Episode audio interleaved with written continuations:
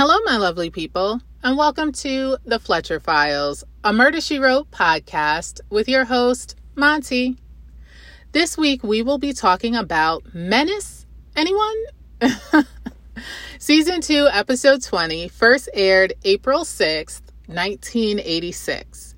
And the IMDb summary reads Jessica attends a tennis tournament as the guest of honor. She struggles to protect her former student Carol when her boyfriend is blown up in her car and she is the only suspect. All right, this is dramatic. Again, it was hard to watch, and we discussed why a little bit last week. So I will start with the returners. This will be a good review, as always. no, but seriously, it was a bit hard to watch, but it is well acted. So I will give them that. Plus, we have Van Johnson, we have Bryan Cranston, we have Linda Hamilton. Like, we're three for three right here. Okay. And of course, Dame Angela Lansbury. So, how could this not be a great episode, but still dealt with some issues? Yeah, no. All right. So, we have one returner, and that is Van Johnson. And we will recognize him from one of my faves Hit, Run, and Homicide. Okay. he played Daniel O'Brien, who was a electronics person who was accused of killing his two, well, one of his former bosses by the use of a remote controlled driverless car. Yes, we remember it was the wood paneled station wagon. I think a lot of us remember how dangerous it was and fun at the same time, riding in the back of one of those things facing traffic. Okay, wait, okay, I went back for a second there. I'm back. Okay. those were the days, right? How dangerous, but exciting nonetheless. All right, so let's get into the cast and the episode. So we have Mitch Mercer, Brian East, Barbara McDermott, Carol McDermott, Elliot Robinson, Doris Robinson, Sissy Barnes, Donnie Harrigan, Detective Sergeant Len Berger, Detective Lieutenant Tad Travis, and Rosie. So let's get right into this episode. So basically, they are having an exhibition game of the top rated tennis stars, men and women, singles. And it is sponsored by, chaired by, hosted by, in honor of Jessica Fletcher. So, of course, she's there. And we start out with Elliot, who is Van Johnson, a man of a certain age at this time, and Carol, played by Linda Hamilton, a much younger woman. Okay, and they're playing tennis, and they would have us to believe that they were equally matched. Okay, I spotted Elliot's stunt double for sure. Now, I don't know. Linda could have been playing herself. All right, she was young enough to do it. But yeah, they were not equally matched in real life. So let's let's not do that to her, okay? she ends up winning, of course, because honestly, I think she was holding back so she didn't embarrass him and they were just having a bit of fun. That's what I'm going to assume. Yeah, that's what we're going with. okay. So that is the opening volley of the exhibition. It's not a tournament per se. However, there is a trophy at the end but they are raising money for a children's charity. We find out much much later that that is the whole point of this is to raise money for a specific children's charity. So, I guess it makes all of this worth it. I don't know. Y'all will figure that out at the end of this episode. so, after Carol proceeds to fall on her behind trying to get uh, one of the serves that Elliot sends over the exhibition match ends, this introductory match ends, Jessica calls for the games to begin, and Carol goes to change her clothes into street clothes. So we then see Jessica and Carol speaking, and we find out that Carol actually was a tennis champion about 10 years ago when she won the state championship for Cabot Cove High School. And she said that was 10 years ago. So she's probably about 27, 28 at this point. Jessica asked her about Barbara, who is her sister, her younger sister, and she completely avoids the question. Now, Jessica catches this. She does. That does not mean that she's going to stop asking her about Barbara. Despite the fact that she's purposefully ignoring the question and avoiding answering it directly. So, as they're walking, they meet up with Brian. Yes, Bryan Cranston, but he is playing Brian East. How convenient. As opposed to last week where Bert Convy had to call his assistant Bert. okay. Brian is now being called Brian. So he definitely knows they're speaking to him. So that's fun. And Brian is bringing bad news. Okay. So Brian and Carol are engaged question mark. She says Carol says that Brian is the man who thinks he's going to marry her. Now, I didn't see a ring. I didn't really look for, get a chance to look for a ring, but I guess this is what they mean when they say almost engaged, which we'll refer to later on. But Brian is happy to meet Jessica. He is aware of who she is and ex- is excited to meet her. However, he's bringing bad news. Like I said, Sissy, not Sissy Spacek, which I really was about to say, okay? Sissy Barnes is the top rated female tennis player of the time. And she is part of this exhibition game slash tournament. And she is the biggest draw. And Donnie Harrigan is the top seeded male tennis player. And he is also participating in this event. But Sissy is threatening to drop out. She says she's had it, she's dropping out. And so Carol runs off to figure this out because she's like, we have an agreement. Okay, she can't just drop out. We have an what? Agreement. Better known as a contract. Okay. All right, Carol was not playing games. She's like, no, no, no. I'm about to get this fixed. So the next scene, we are in Elliot's office. His daughter Doris is standing in the back with this gigantic glass you know, in her hand, drinking glass in her hand. And Sissy is just playing it up. She's like, oh my God, I pulled a muscle. It feels like pins and needles. Now, that is a legit thing.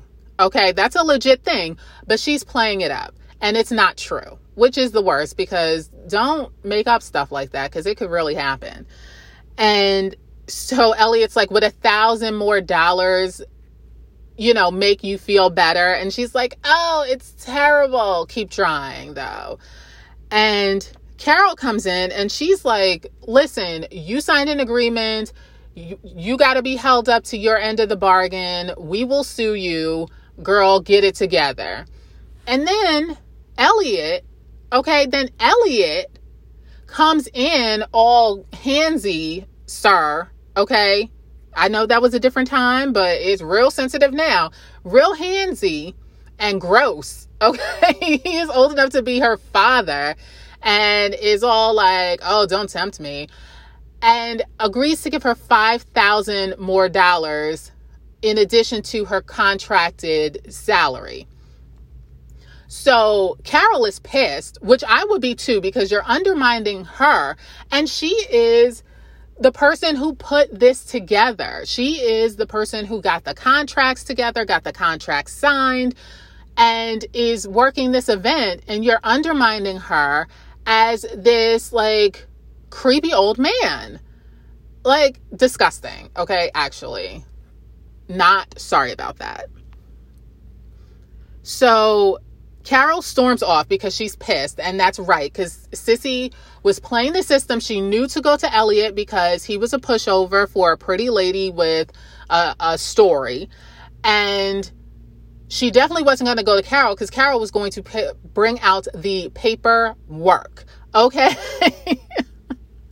bring out that paperwork and wasn't didn't care nothing. Like, oh well, you're gonna be hurt playing out there because that's what you're about to do because that's what the contract says. Oh, you don't want to play? You get zero dollars. Actually, factually, you owe us money.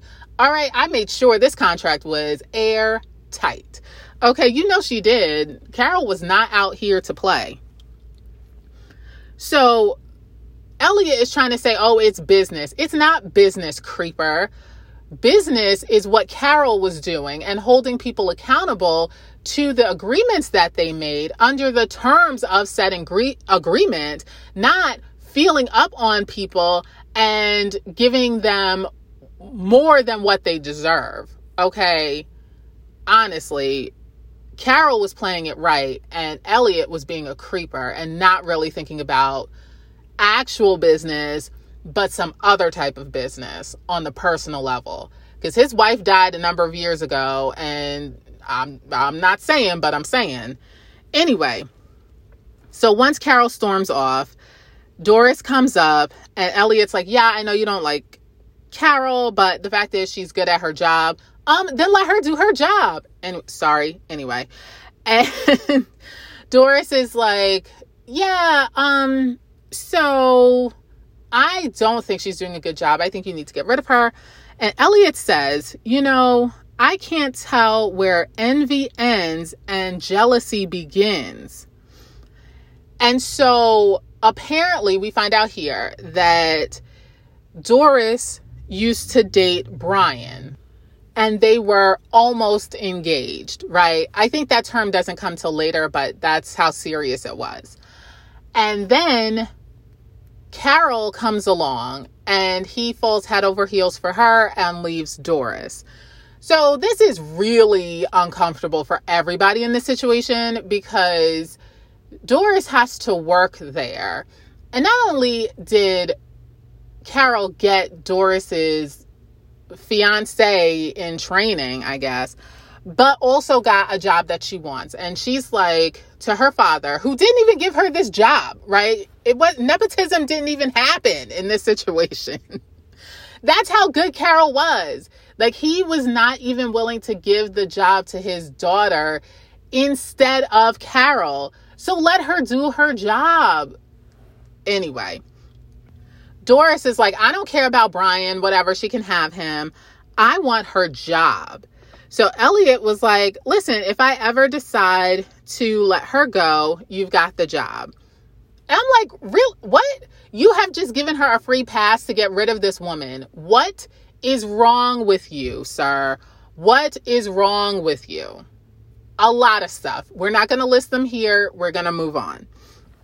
So the next scene, we are on the court and Donnie is playing Brian, I believe, and he is throwing a fit. So I think he's supposed to be styled after John McEnroe. And so, but he's throwing a fit. He is talking real crazy to the lineman. And at this point, Carol comes down onto the court and tells him all about himself and shuts him all the way down in the most professional, respectful way that I have seen in this episode. Okay, this is exactly why I said that Elliot should have let Carol speak with Sissy because she did it professionally and she shut it all the way down. Okay, and without raising her voice without getting animated, without getting nasty, without cursing, without being disrespectful. This, like, tape this and use this when somebody's acting out of control and you got to shut them down in the most professional way. Okay? Because that's what Carol did. And that is why Carol has this job and Doris, the wallflower, ain't got it. Okay? So she shut him down beautifully.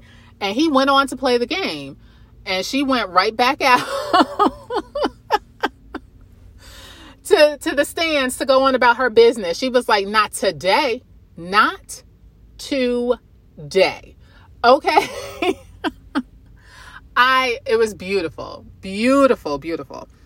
So as she's walking with Jessica, um, Mitch Mercer comes up and you know, he's like, What were you doing out there? His fans love this act. She was like, No, mm-mm. I said what I said and I meant it. Okay, goodbye. And he's like, I don't need you. and so Jessica, I had enough of you too. She's like, What did I do? What did I do? Sir, I run this. Okay, I'm the host, I'm the chairperson, I am the guest of honor. How dare you? How dare you? And he quickly walks off because he know he he does not have a rebuttal to whatever either one of those ladies were about to say. He wasn't ready. So Jessica asked about him, like, what is his deal? Like, who is he even? And Carol's like, well, he is Donnie's manager. And he was also Brian's manager until about a week ago when Brian found out that Mitch was forging checks. So, my question is why is Mitch not in jail? Okay, he should be thankful that Brian did not go to the police. Okay, that's all I'm saying. I'm guessing it got out in the press because the police actually do know about that, and we'll find out in a second about that they know.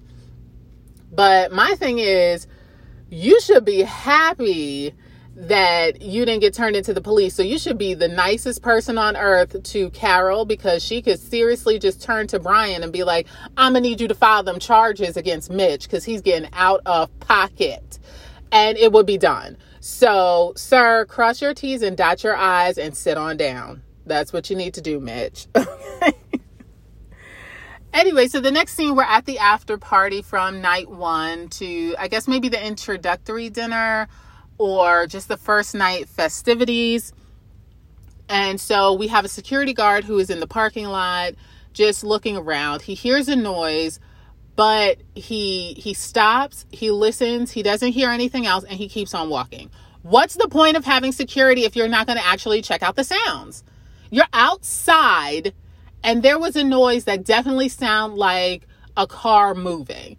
Okay, if anyone has ever like had an older car and if you press down on one side of the car and it comes back up, it makes that type of sound. So he was just not even concerned. And I'm like, I hope they got their money back for whatever they paid security because that was ineffective.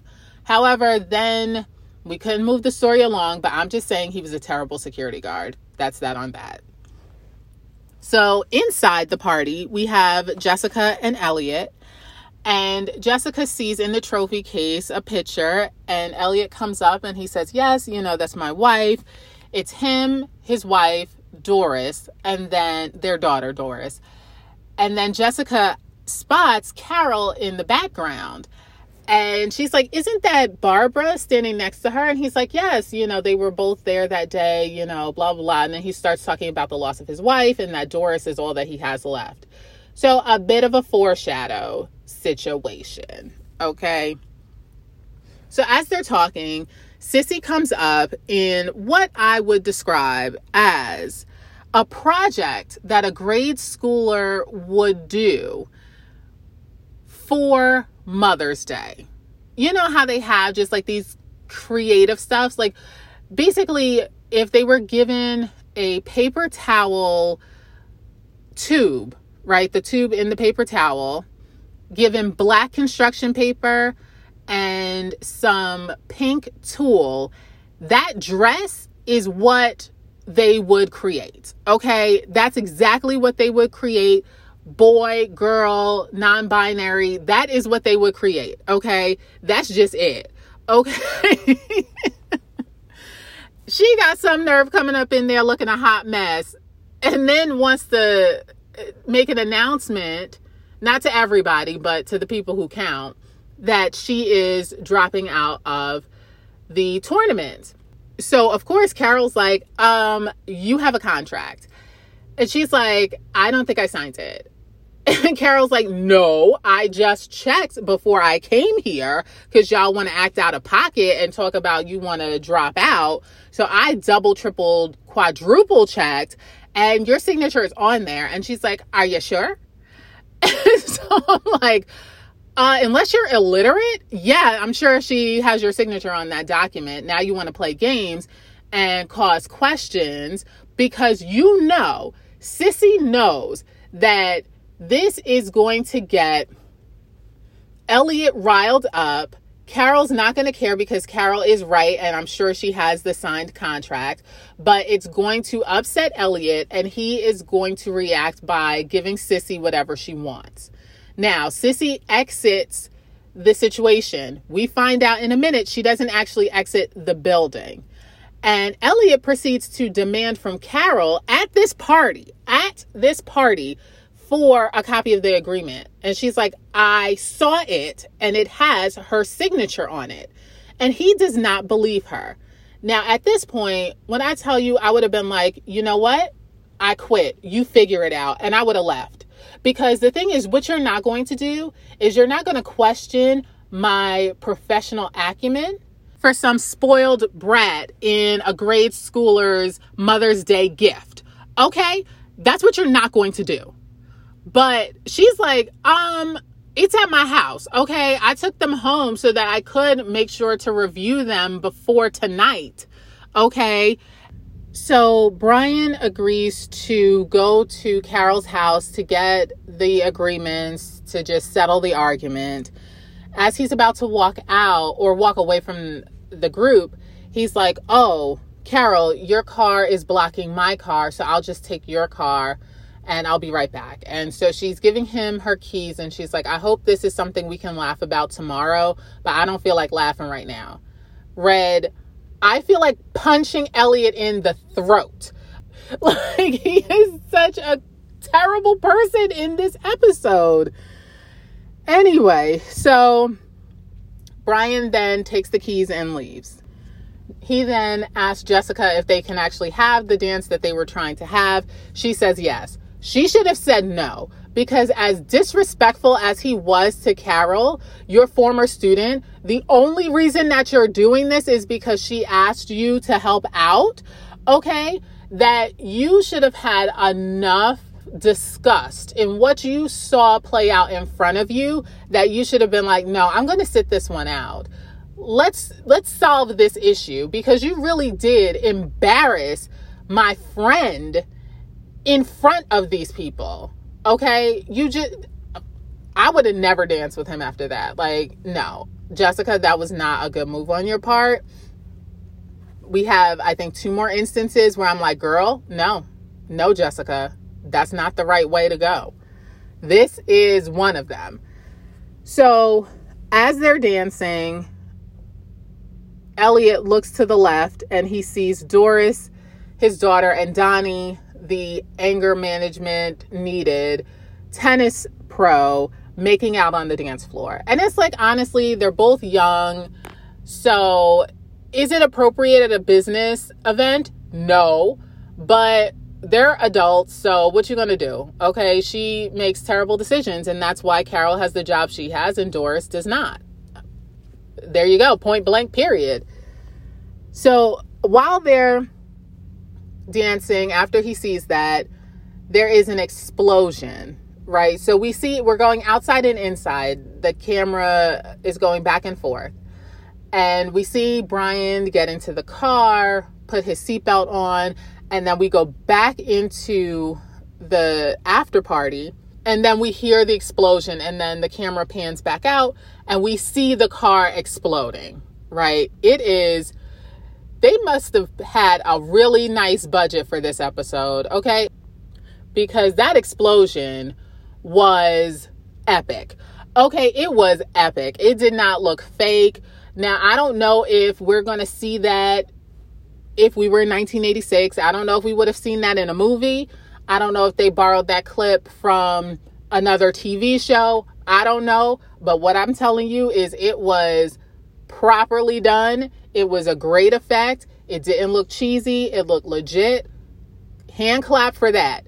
Hand clap for that explosion. Now, the terrible part is that somebody was killed in that explosion, but we didn't see any gory stuff. So, hand clap to them for that as well. Okay. Because that would have been way too much. What I noticed was that Sissy was the first person out. And I'm like, wasn't this like 10 to 15 minutes later from when she stormed off saying that she quit? Did she have to stop at the bathroom before she left? Did she live that far away that she had to stop in the bathroom so she really couldn't do uh, as dramatic an exit as she would have liked? Because I'm like, you got to leave the building. You can't just be hanging out waiting for them to run after you or something like that. Maybe that was it.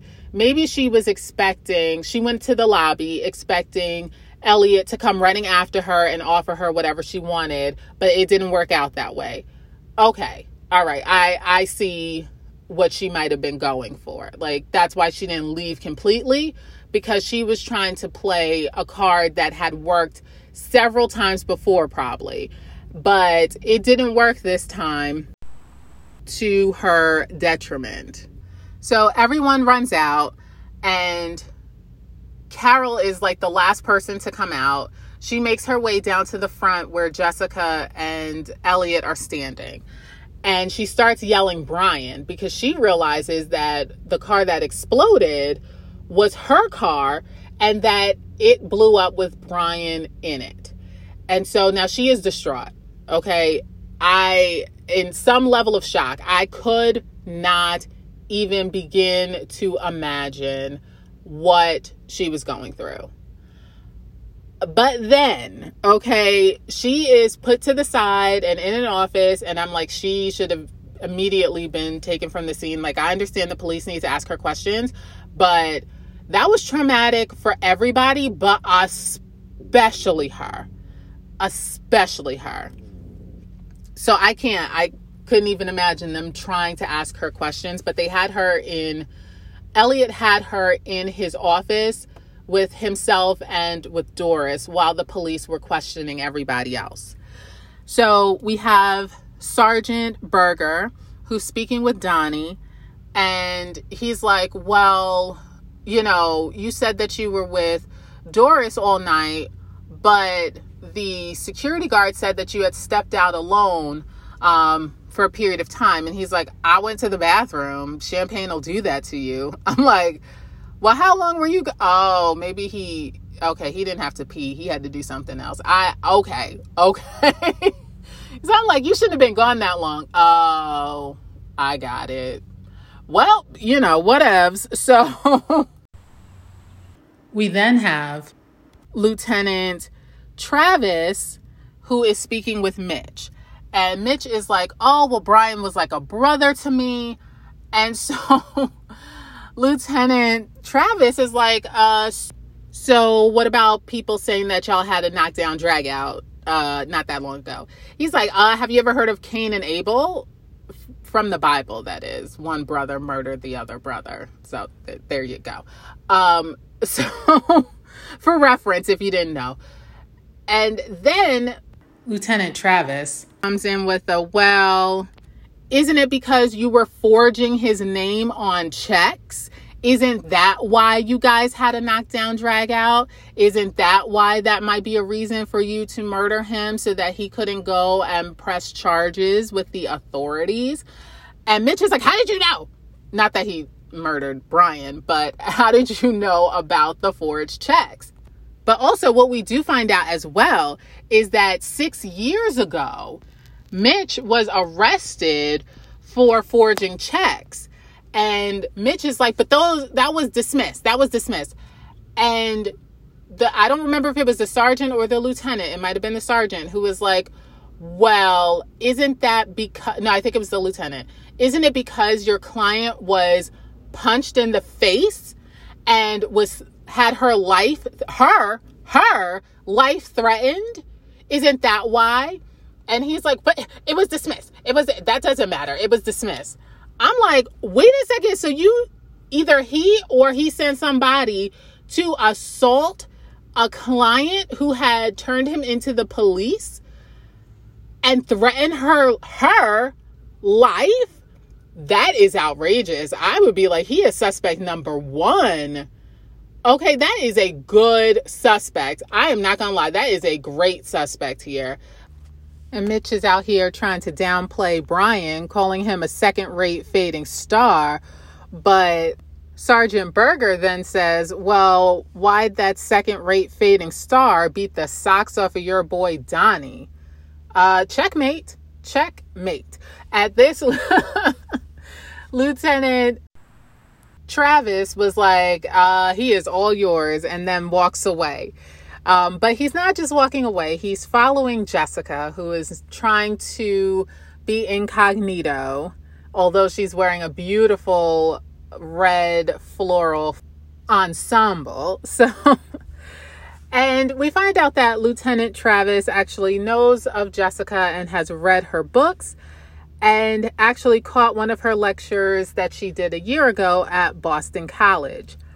So he asked for her thoughts because he saw her facial expressions and that she was shaking her head and he recognizes that look from when his wife gives him that look. So So Jessica's like, why are you questioning people who had a grudge against Brian? There's no way that he could have been the intended target because Carol's car is the one that was blown up, and there was no way that someone could have figured out or even guessed that Brian would be the next person driving Carol's car. And the lieutenant agrees and he says, Yeah, I know there's no way that Brian could have been the target. And they're both right. Brian was not the target. But he just wanted to shake up that guy, Mitch Mercer. You know what? I don't blame him. Go on with it. He's a terrible person. That's fine. Have fun. So the next scene Jessica is taking Carol home. She has been in Elliot's office with him and Doris, and now she's gotten permission to take her home and Carol will be questioned tomorrow. Because again, it's literally 30 minutes ago that her almost fiance was murdered in a very horrific way. So, yeah, maybe she needs the night to get her thoughts together. Spoiler, she's not the murderer, so this is okay. I'm not mad about this at all. So, Jessica takes Carol home and she asks to stay with her. And I agree, she should not be alone at all. She should not be alone. Um, Jessica, where's your luggage? Where is your luggage that you're staying over at this woman's house? I, I'm confused how that's going to work, but okay. So Jessica proceeds to again ask about Barbara. Like maybe we can contact her and have her come and stay. You shouldn't be by yourself. And Carol's reaction when she mentions calling Barbara to come stay with her. She's like, no. And uh, she's like, just because she's back doesn't mean that I want to see her. And Jessica's like, back? What do you mean back? And at this point, Carol walks off to go to sleep. The phone then rings. Jessica picks it up. The person doesn't identify themselves. They ask for Carol and then they hang up. So it's a very suspicious call. We do find out who it was later, but right now it's suspicious.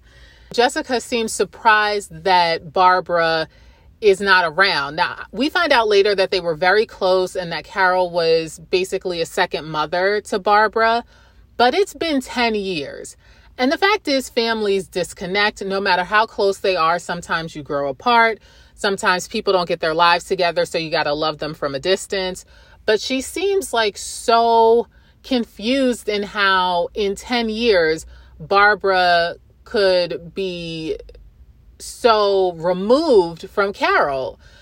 I I don't know. Like I that's how relationships work sometimes. Sometimes families stay super close, sometimes they become super close. But this isn't unusual and Jessica's acting like this is unusual.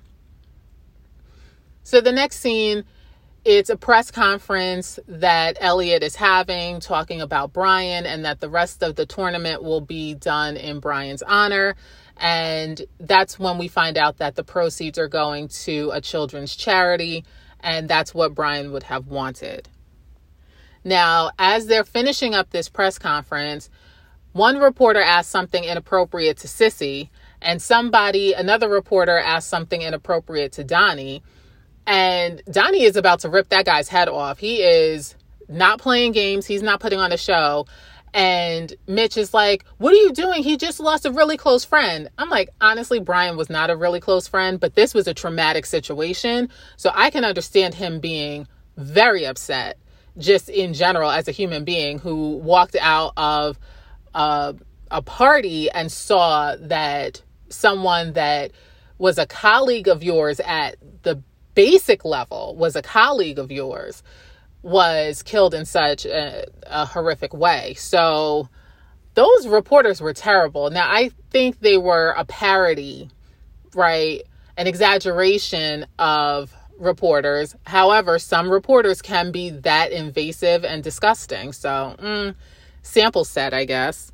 So the next scene is the next day, and Carol has returned to work because she believes this will help get her mind or keep her mind off of what happened to Brian, which I understand. I understand. She's pushing her way through. She's trying to see what works for her. And you know what? We're just on the ride with her. This is a traumatic situation.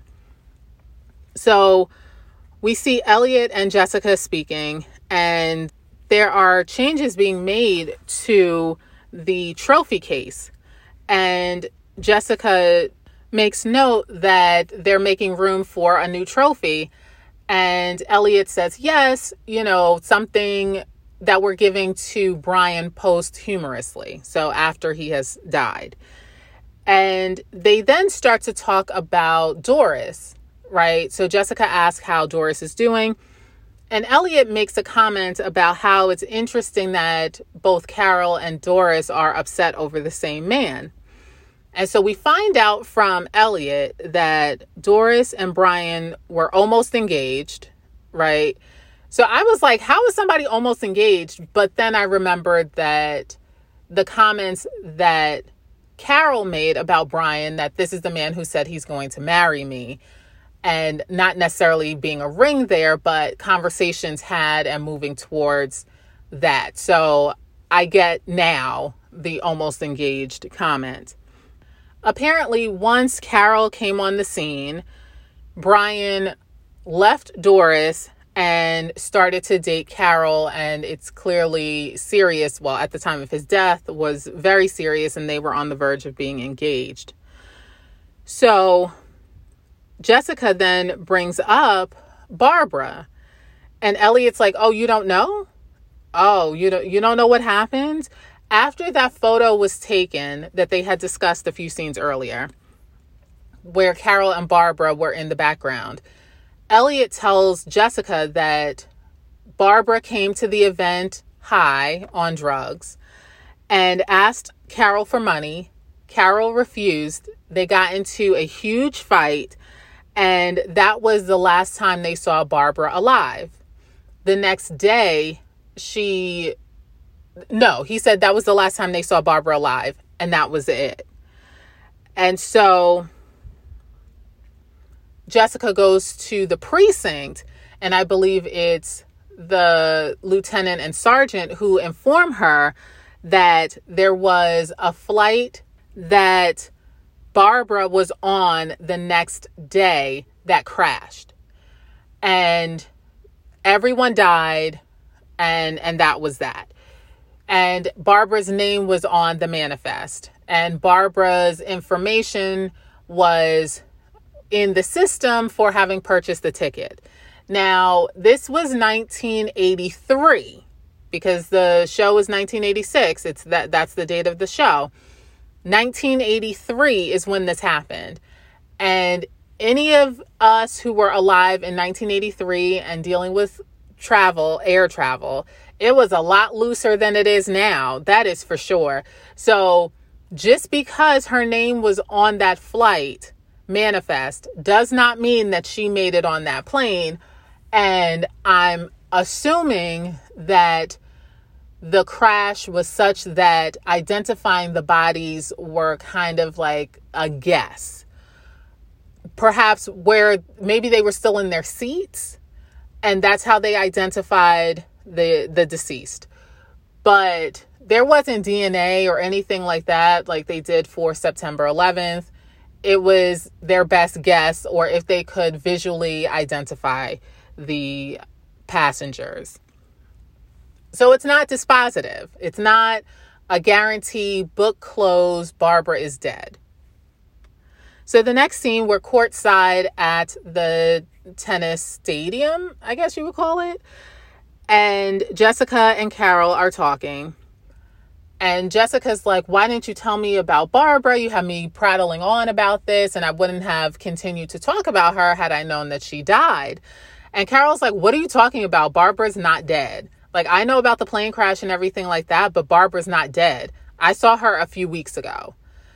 And so now Jessica is confused because she's like, her name and information, she bought the plane ticket, which is correct. But again, like I said, there's no guarantees that she actually boarded that flight. Actually, Elliot did tell her, uh, Jessica, about Barbara dying in a plane crash. At this point, after Jessica speaks with Carol and Carol denies that Barbara died, she then speaks to the lieutenant and sergeant, and they quote unquote confirm that Barbara died in that plane crash by showing Jessica the manifest and the printout showing who purchased the ticket and it had Barbara's address and information on it. So the next scene, we are at Carol's house and it's Lieutenant Travis and he's following up on a lead, I'm assuming.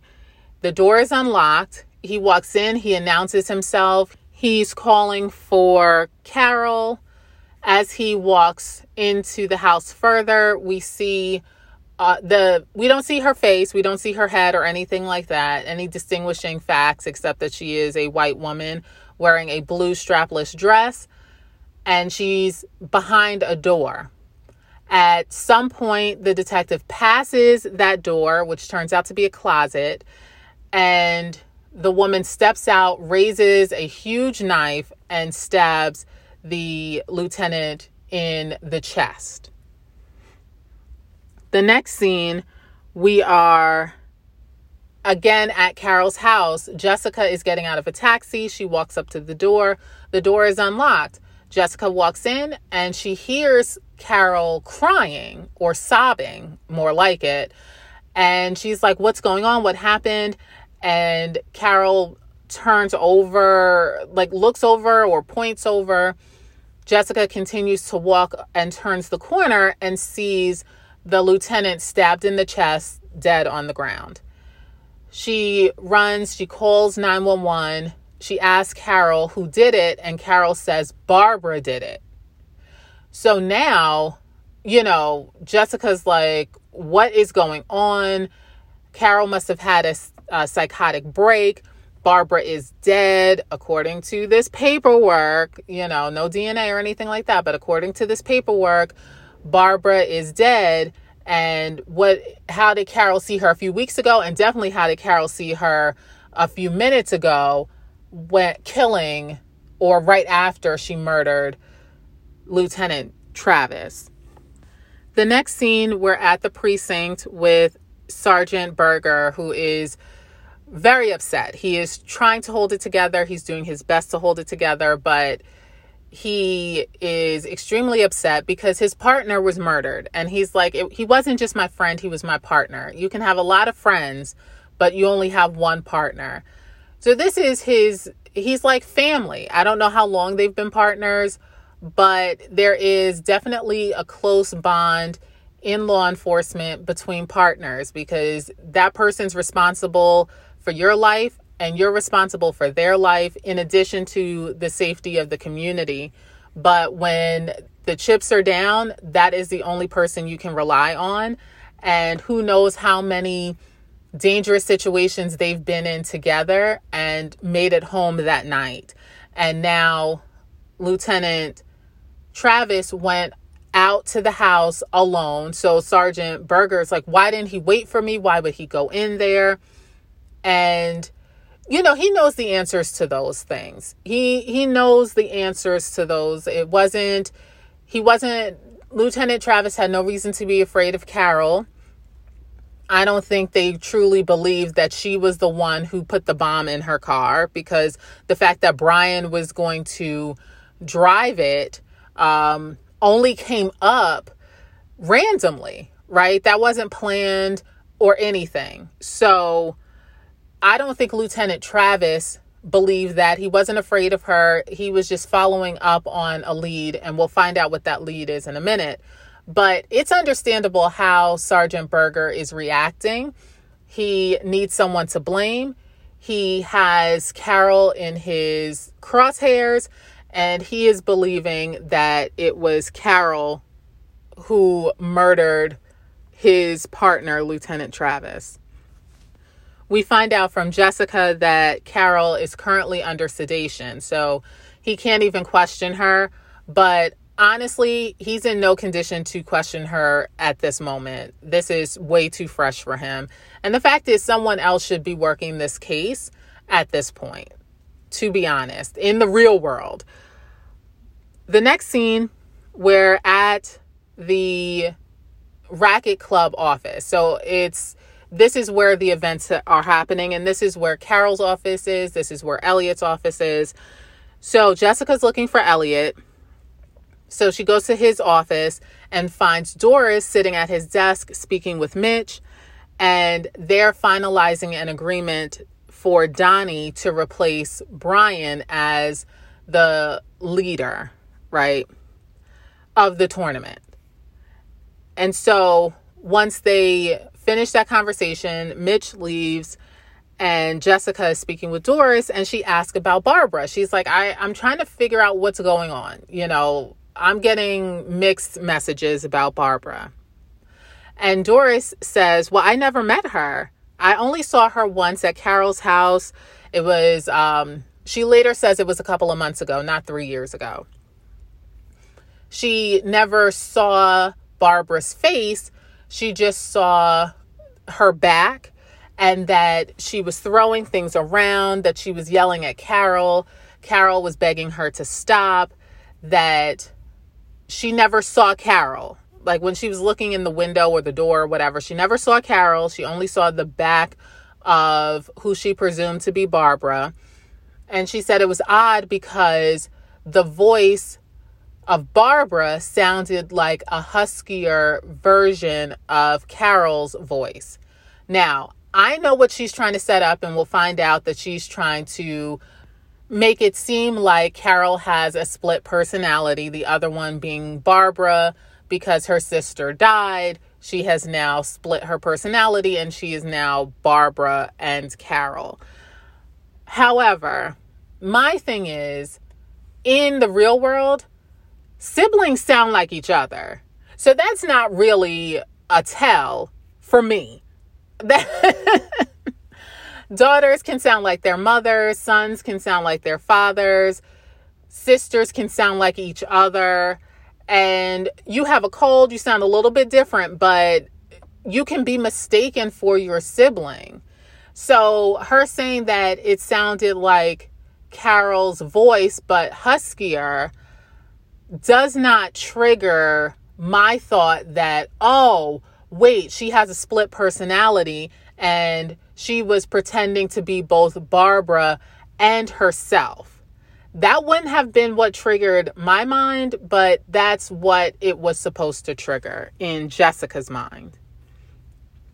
So the next scene, Elliot is speaking with Jessica, and Elliot reveals that the relationship between Carol and Barbara once they left Cabot Cove and came to whatever state they're in here, that Barbara was troubled and she ended up being committed to a mental health facility, and that Carol would visit her and would make a 200 mile trip every Thursday to visit Barbara.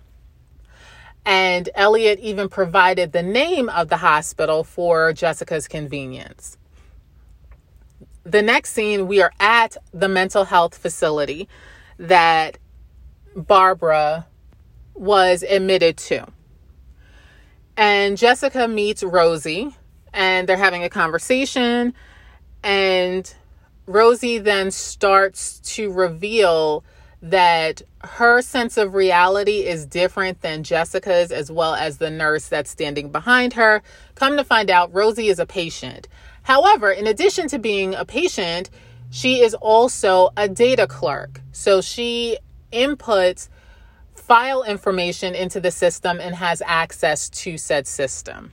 So Jessica asked her, Well, was there a Barbara McDermott who was admitted here about three years ago? and or before. I don't think she said three years ago because I think it would have been before she um, died, quote unquote, died in the plane crash.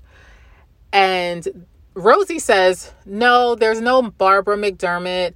I checked yesterday for some guy out of Boston. And Jessica says, Lieutenant Travis. And Rosie says, Yes, that's him. But he thought it was really interesting when I told him that there was a McDermott, but it was Carol McDermott who was a patient here. And the fact is, this is a HIPAA violation. Okay, you can't just be telling people, like, I understand that she knows that Jessica is a mystery writer and that she does research and that she writes about true crime and, and things like that. I get that. But she not even the detective he, she could not even tell the detective lieutenant travis this information just freely he would have to get a waiver or a warrant or a subpoena something to get this information you can't just tell people um yeah so they were committed to a mental health facility you know you can't even really confirm people were in the hospital to be honest half the time so but again, it's 1986. Things were a lot looser then. Um, I'm sure HIPAA existed, but maybe not in the form that it does now. And this was okay. You could just tell people's business. Um, she could have been anybody and used that information for anything. But again, it's 1986, so we're going to go with it. The next scene, we're back at the precinct with Sergeant Berger and Jessica. And Jessica is telling him that Carol had been an outpatient at the mental health facility. And he's like, I know already. We know a lot more than you think we know, but there's someone I want you to meet. And so he brings her over to his desk, and sitting there is Barbara, the actual fully alive Barbara. And she explains what happened that, yes, she was troubled, she was wild, she gave her sister hell. And they did have a blowout at the tennis tournament that is depicted in that photo three years ago. The next day, Barbara stole Carol's car and ran off. And she picked up a hitchhiker who apparently was more troubled than she was because the hitchhiker pulled out a switchblade and robs her of everything, including her identification and of Carol's car. And so Barbara was kind of stranded, trying to figure out what to do. She found out the next day about the plane crash, and that woman used her identification and was able to get on the plane. Now, I don't know if this woman even looked anything close to Barbara, but she was able to use her information and that ticket to get on that plane to Chicago. And so when Barbara found out that she was presumed dead, she felt a weight lifted off of her and she figured that Carol was better off anyway because Barbara had been such a terrible sister to her. And she just hitchhiked her way across the country to Seattle, where she either developed or continued an alcohol problem and she just recently got clean, got involved with a group. She didn't specify, it could be AA, she could have found the Lord, I don't know, but she's getting her life together. She has a job, she has a home, she has a fiance, and she is trying to make things right. And so she had reached out to, she had come to Boston. She had actually come to Boston because what she had to tell Carol, she had to tell her in person. But when Carol saw her, she just couldn't comprehend the fact that Barbara was actually alive. Right. And we'll find out, we'll talk about that in a second. But that caused Barbara to just leave. However, she did not go back to Seattle as yet, I don't think. She called and that's when Jessica picked up the phone. The person didn't identify themselves and ended up hanging up when Carol wasn't coming to the phone. And the reason she called at that time is because she heard about what happened to Brian. And so she was trying to contact her sister. So the next scene, Jessica is speaking with Sergeant Berger, and he has found Lieutenant Travis's memo book, so his notebook.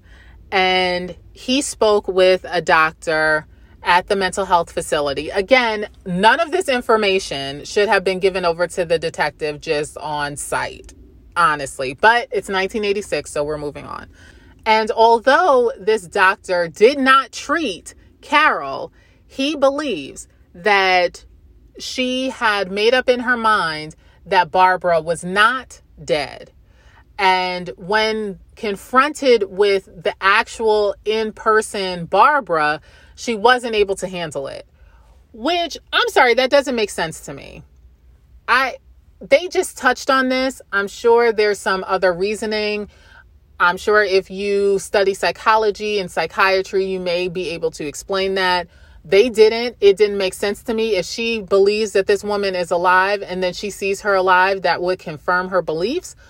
But perhaps she created some alternative story that when Barbara actually appeared, she didn't fit the world that Carol had created around her. And that's why she couldn't handle the fact that Barbara was, in fact, alive. Or perhaps she actually did believe that Barbara was dead. And when she saw her alive, it did not compute because she had come to terms with Barbara being dead. Now, we know for a fact that she did, in fact, see Barbara a few weeks before.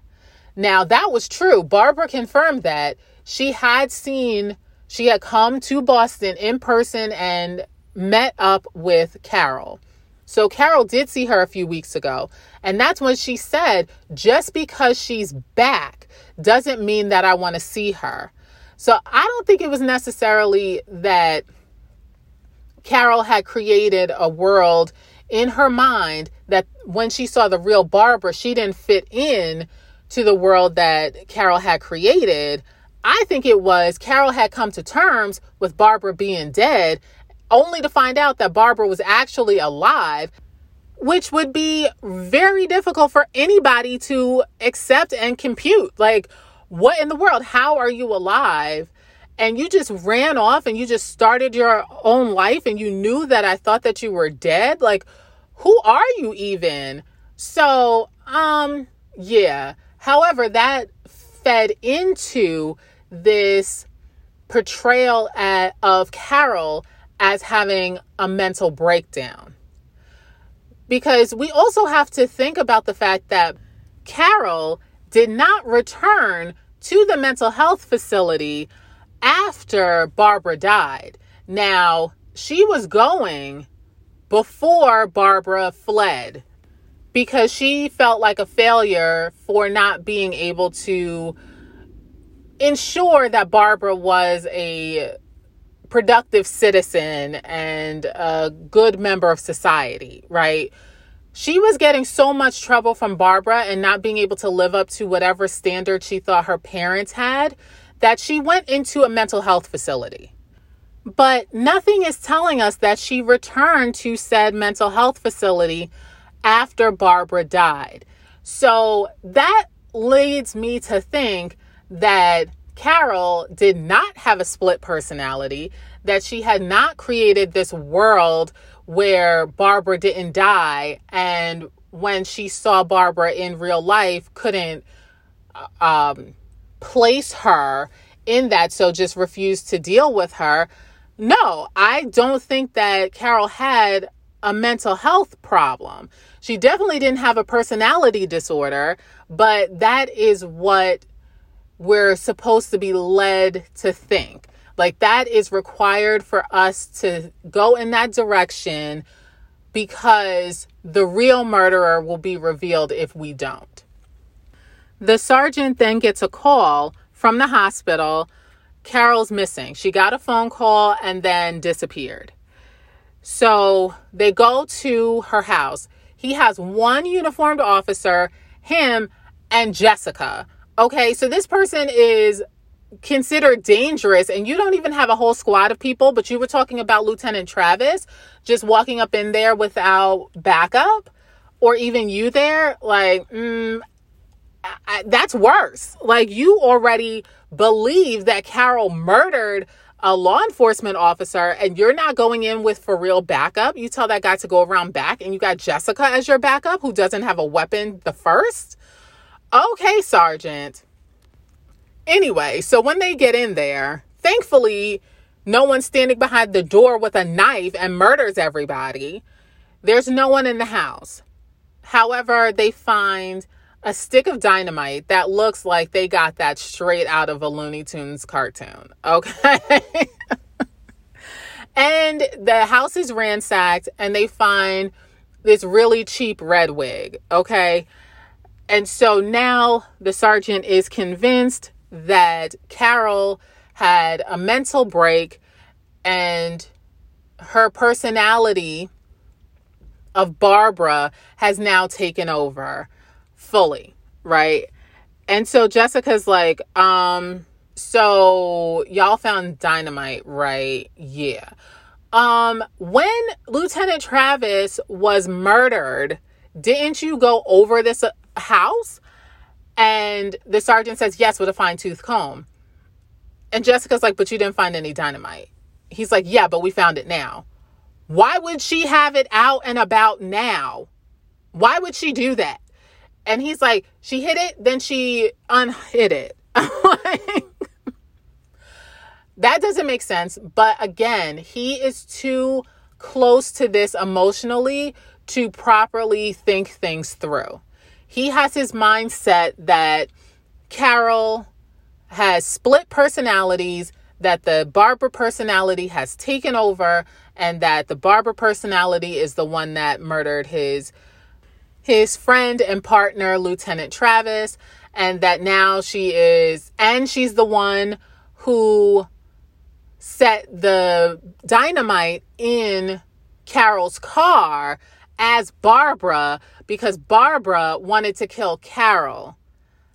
However, that doesn't work because she would be killing herself. But okay, we're not going to get into that. We're not, we're not going to get into that.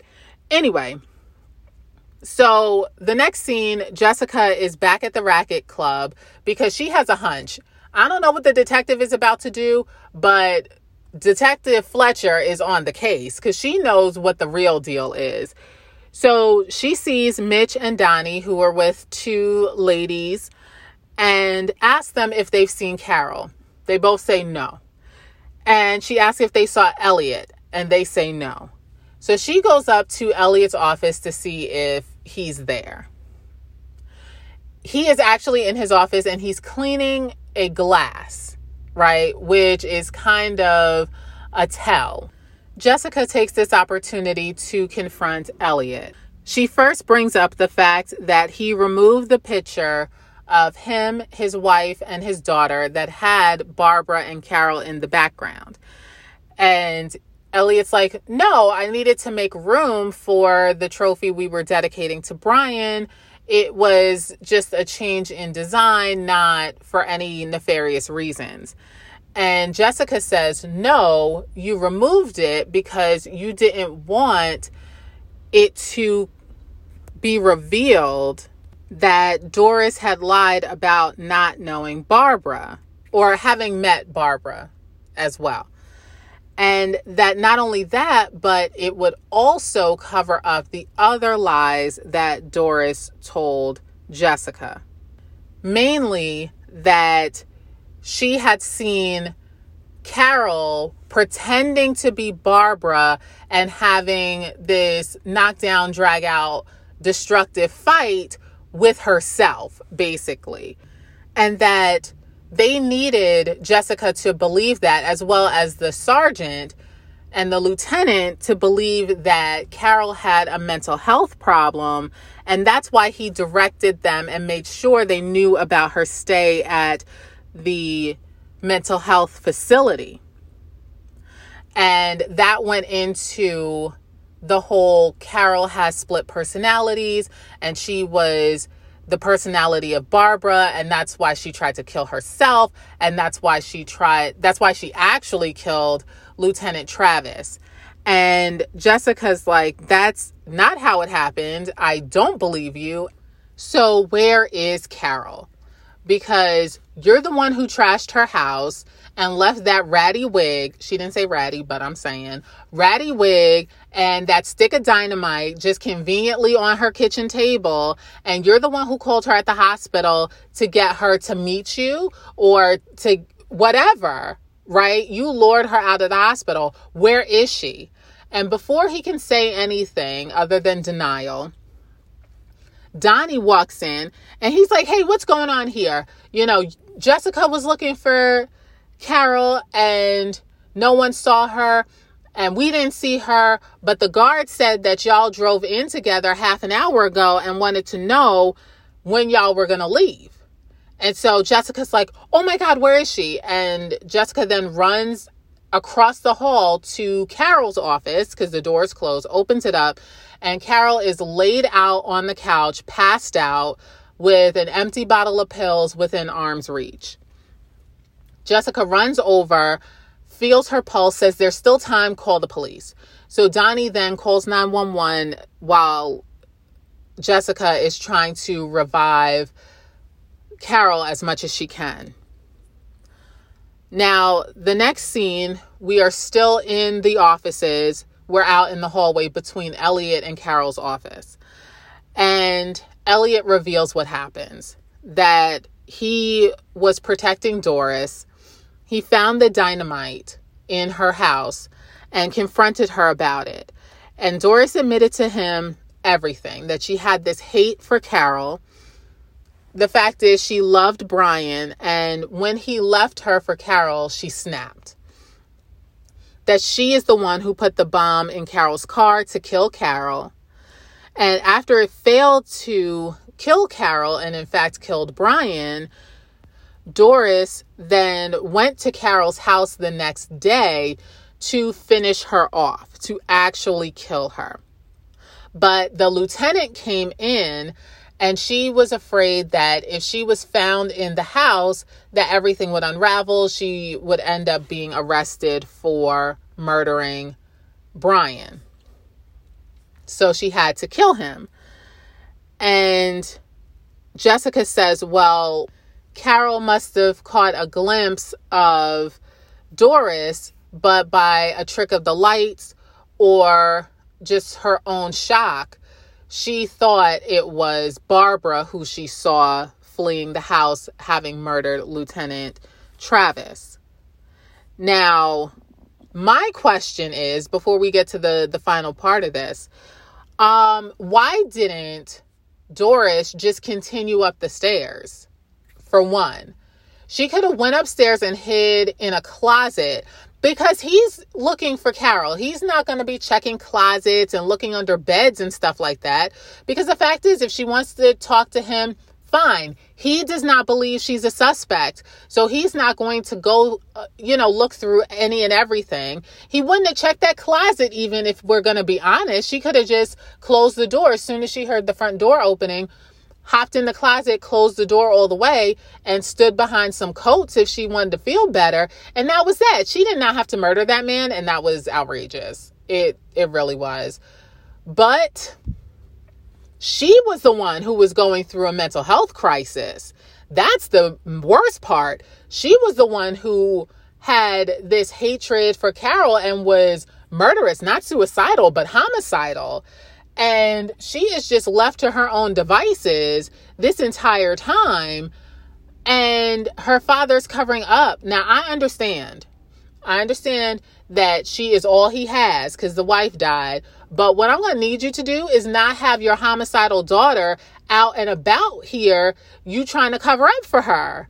That's crazy. She killed two people, two innocent people Okay?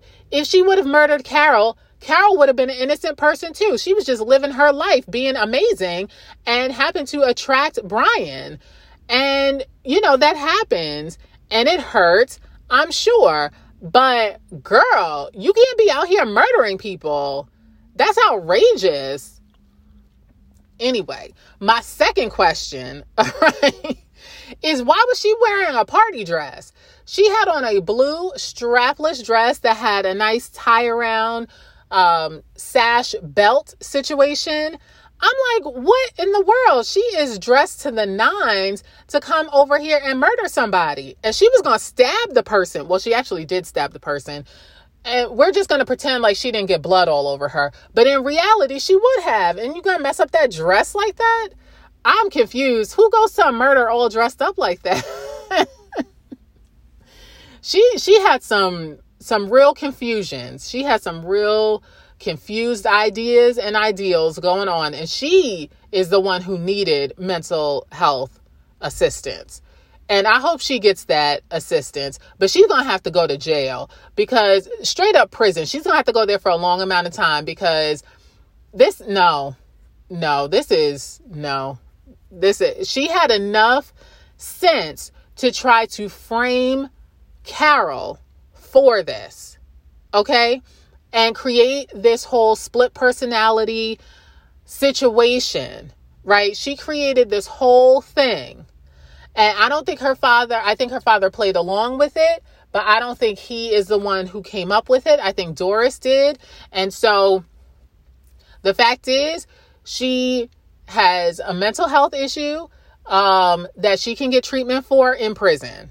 Okay, while in prison because this was not the heat of any moment.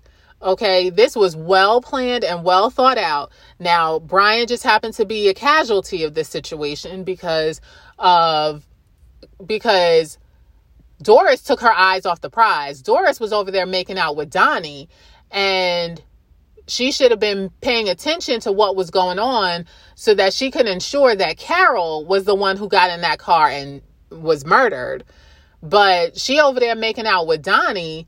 Girl, if you moved on to Donnie, then why you even concerned about Carol?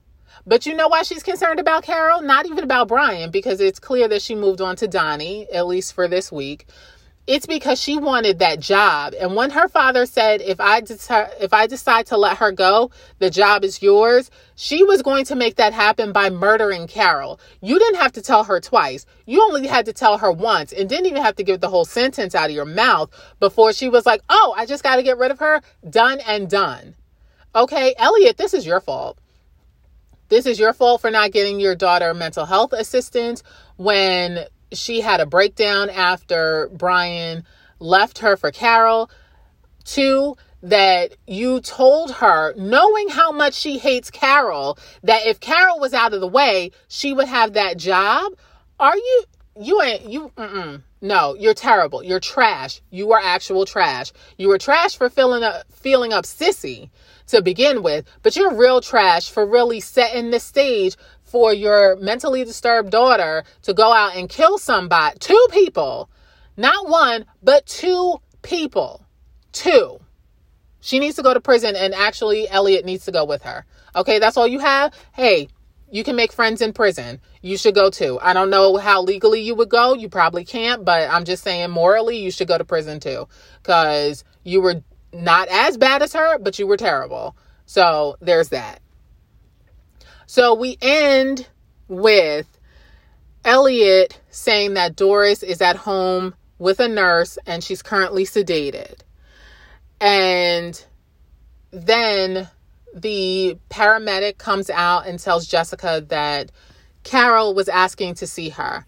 Now, my question is, how is Carol fully revived? Now, he done gave her a whole bottle of pills um, diluted in some drink, right? Because she said she took a drink out of the cup that Elliot gave her, and that was the last thing she remembered until now.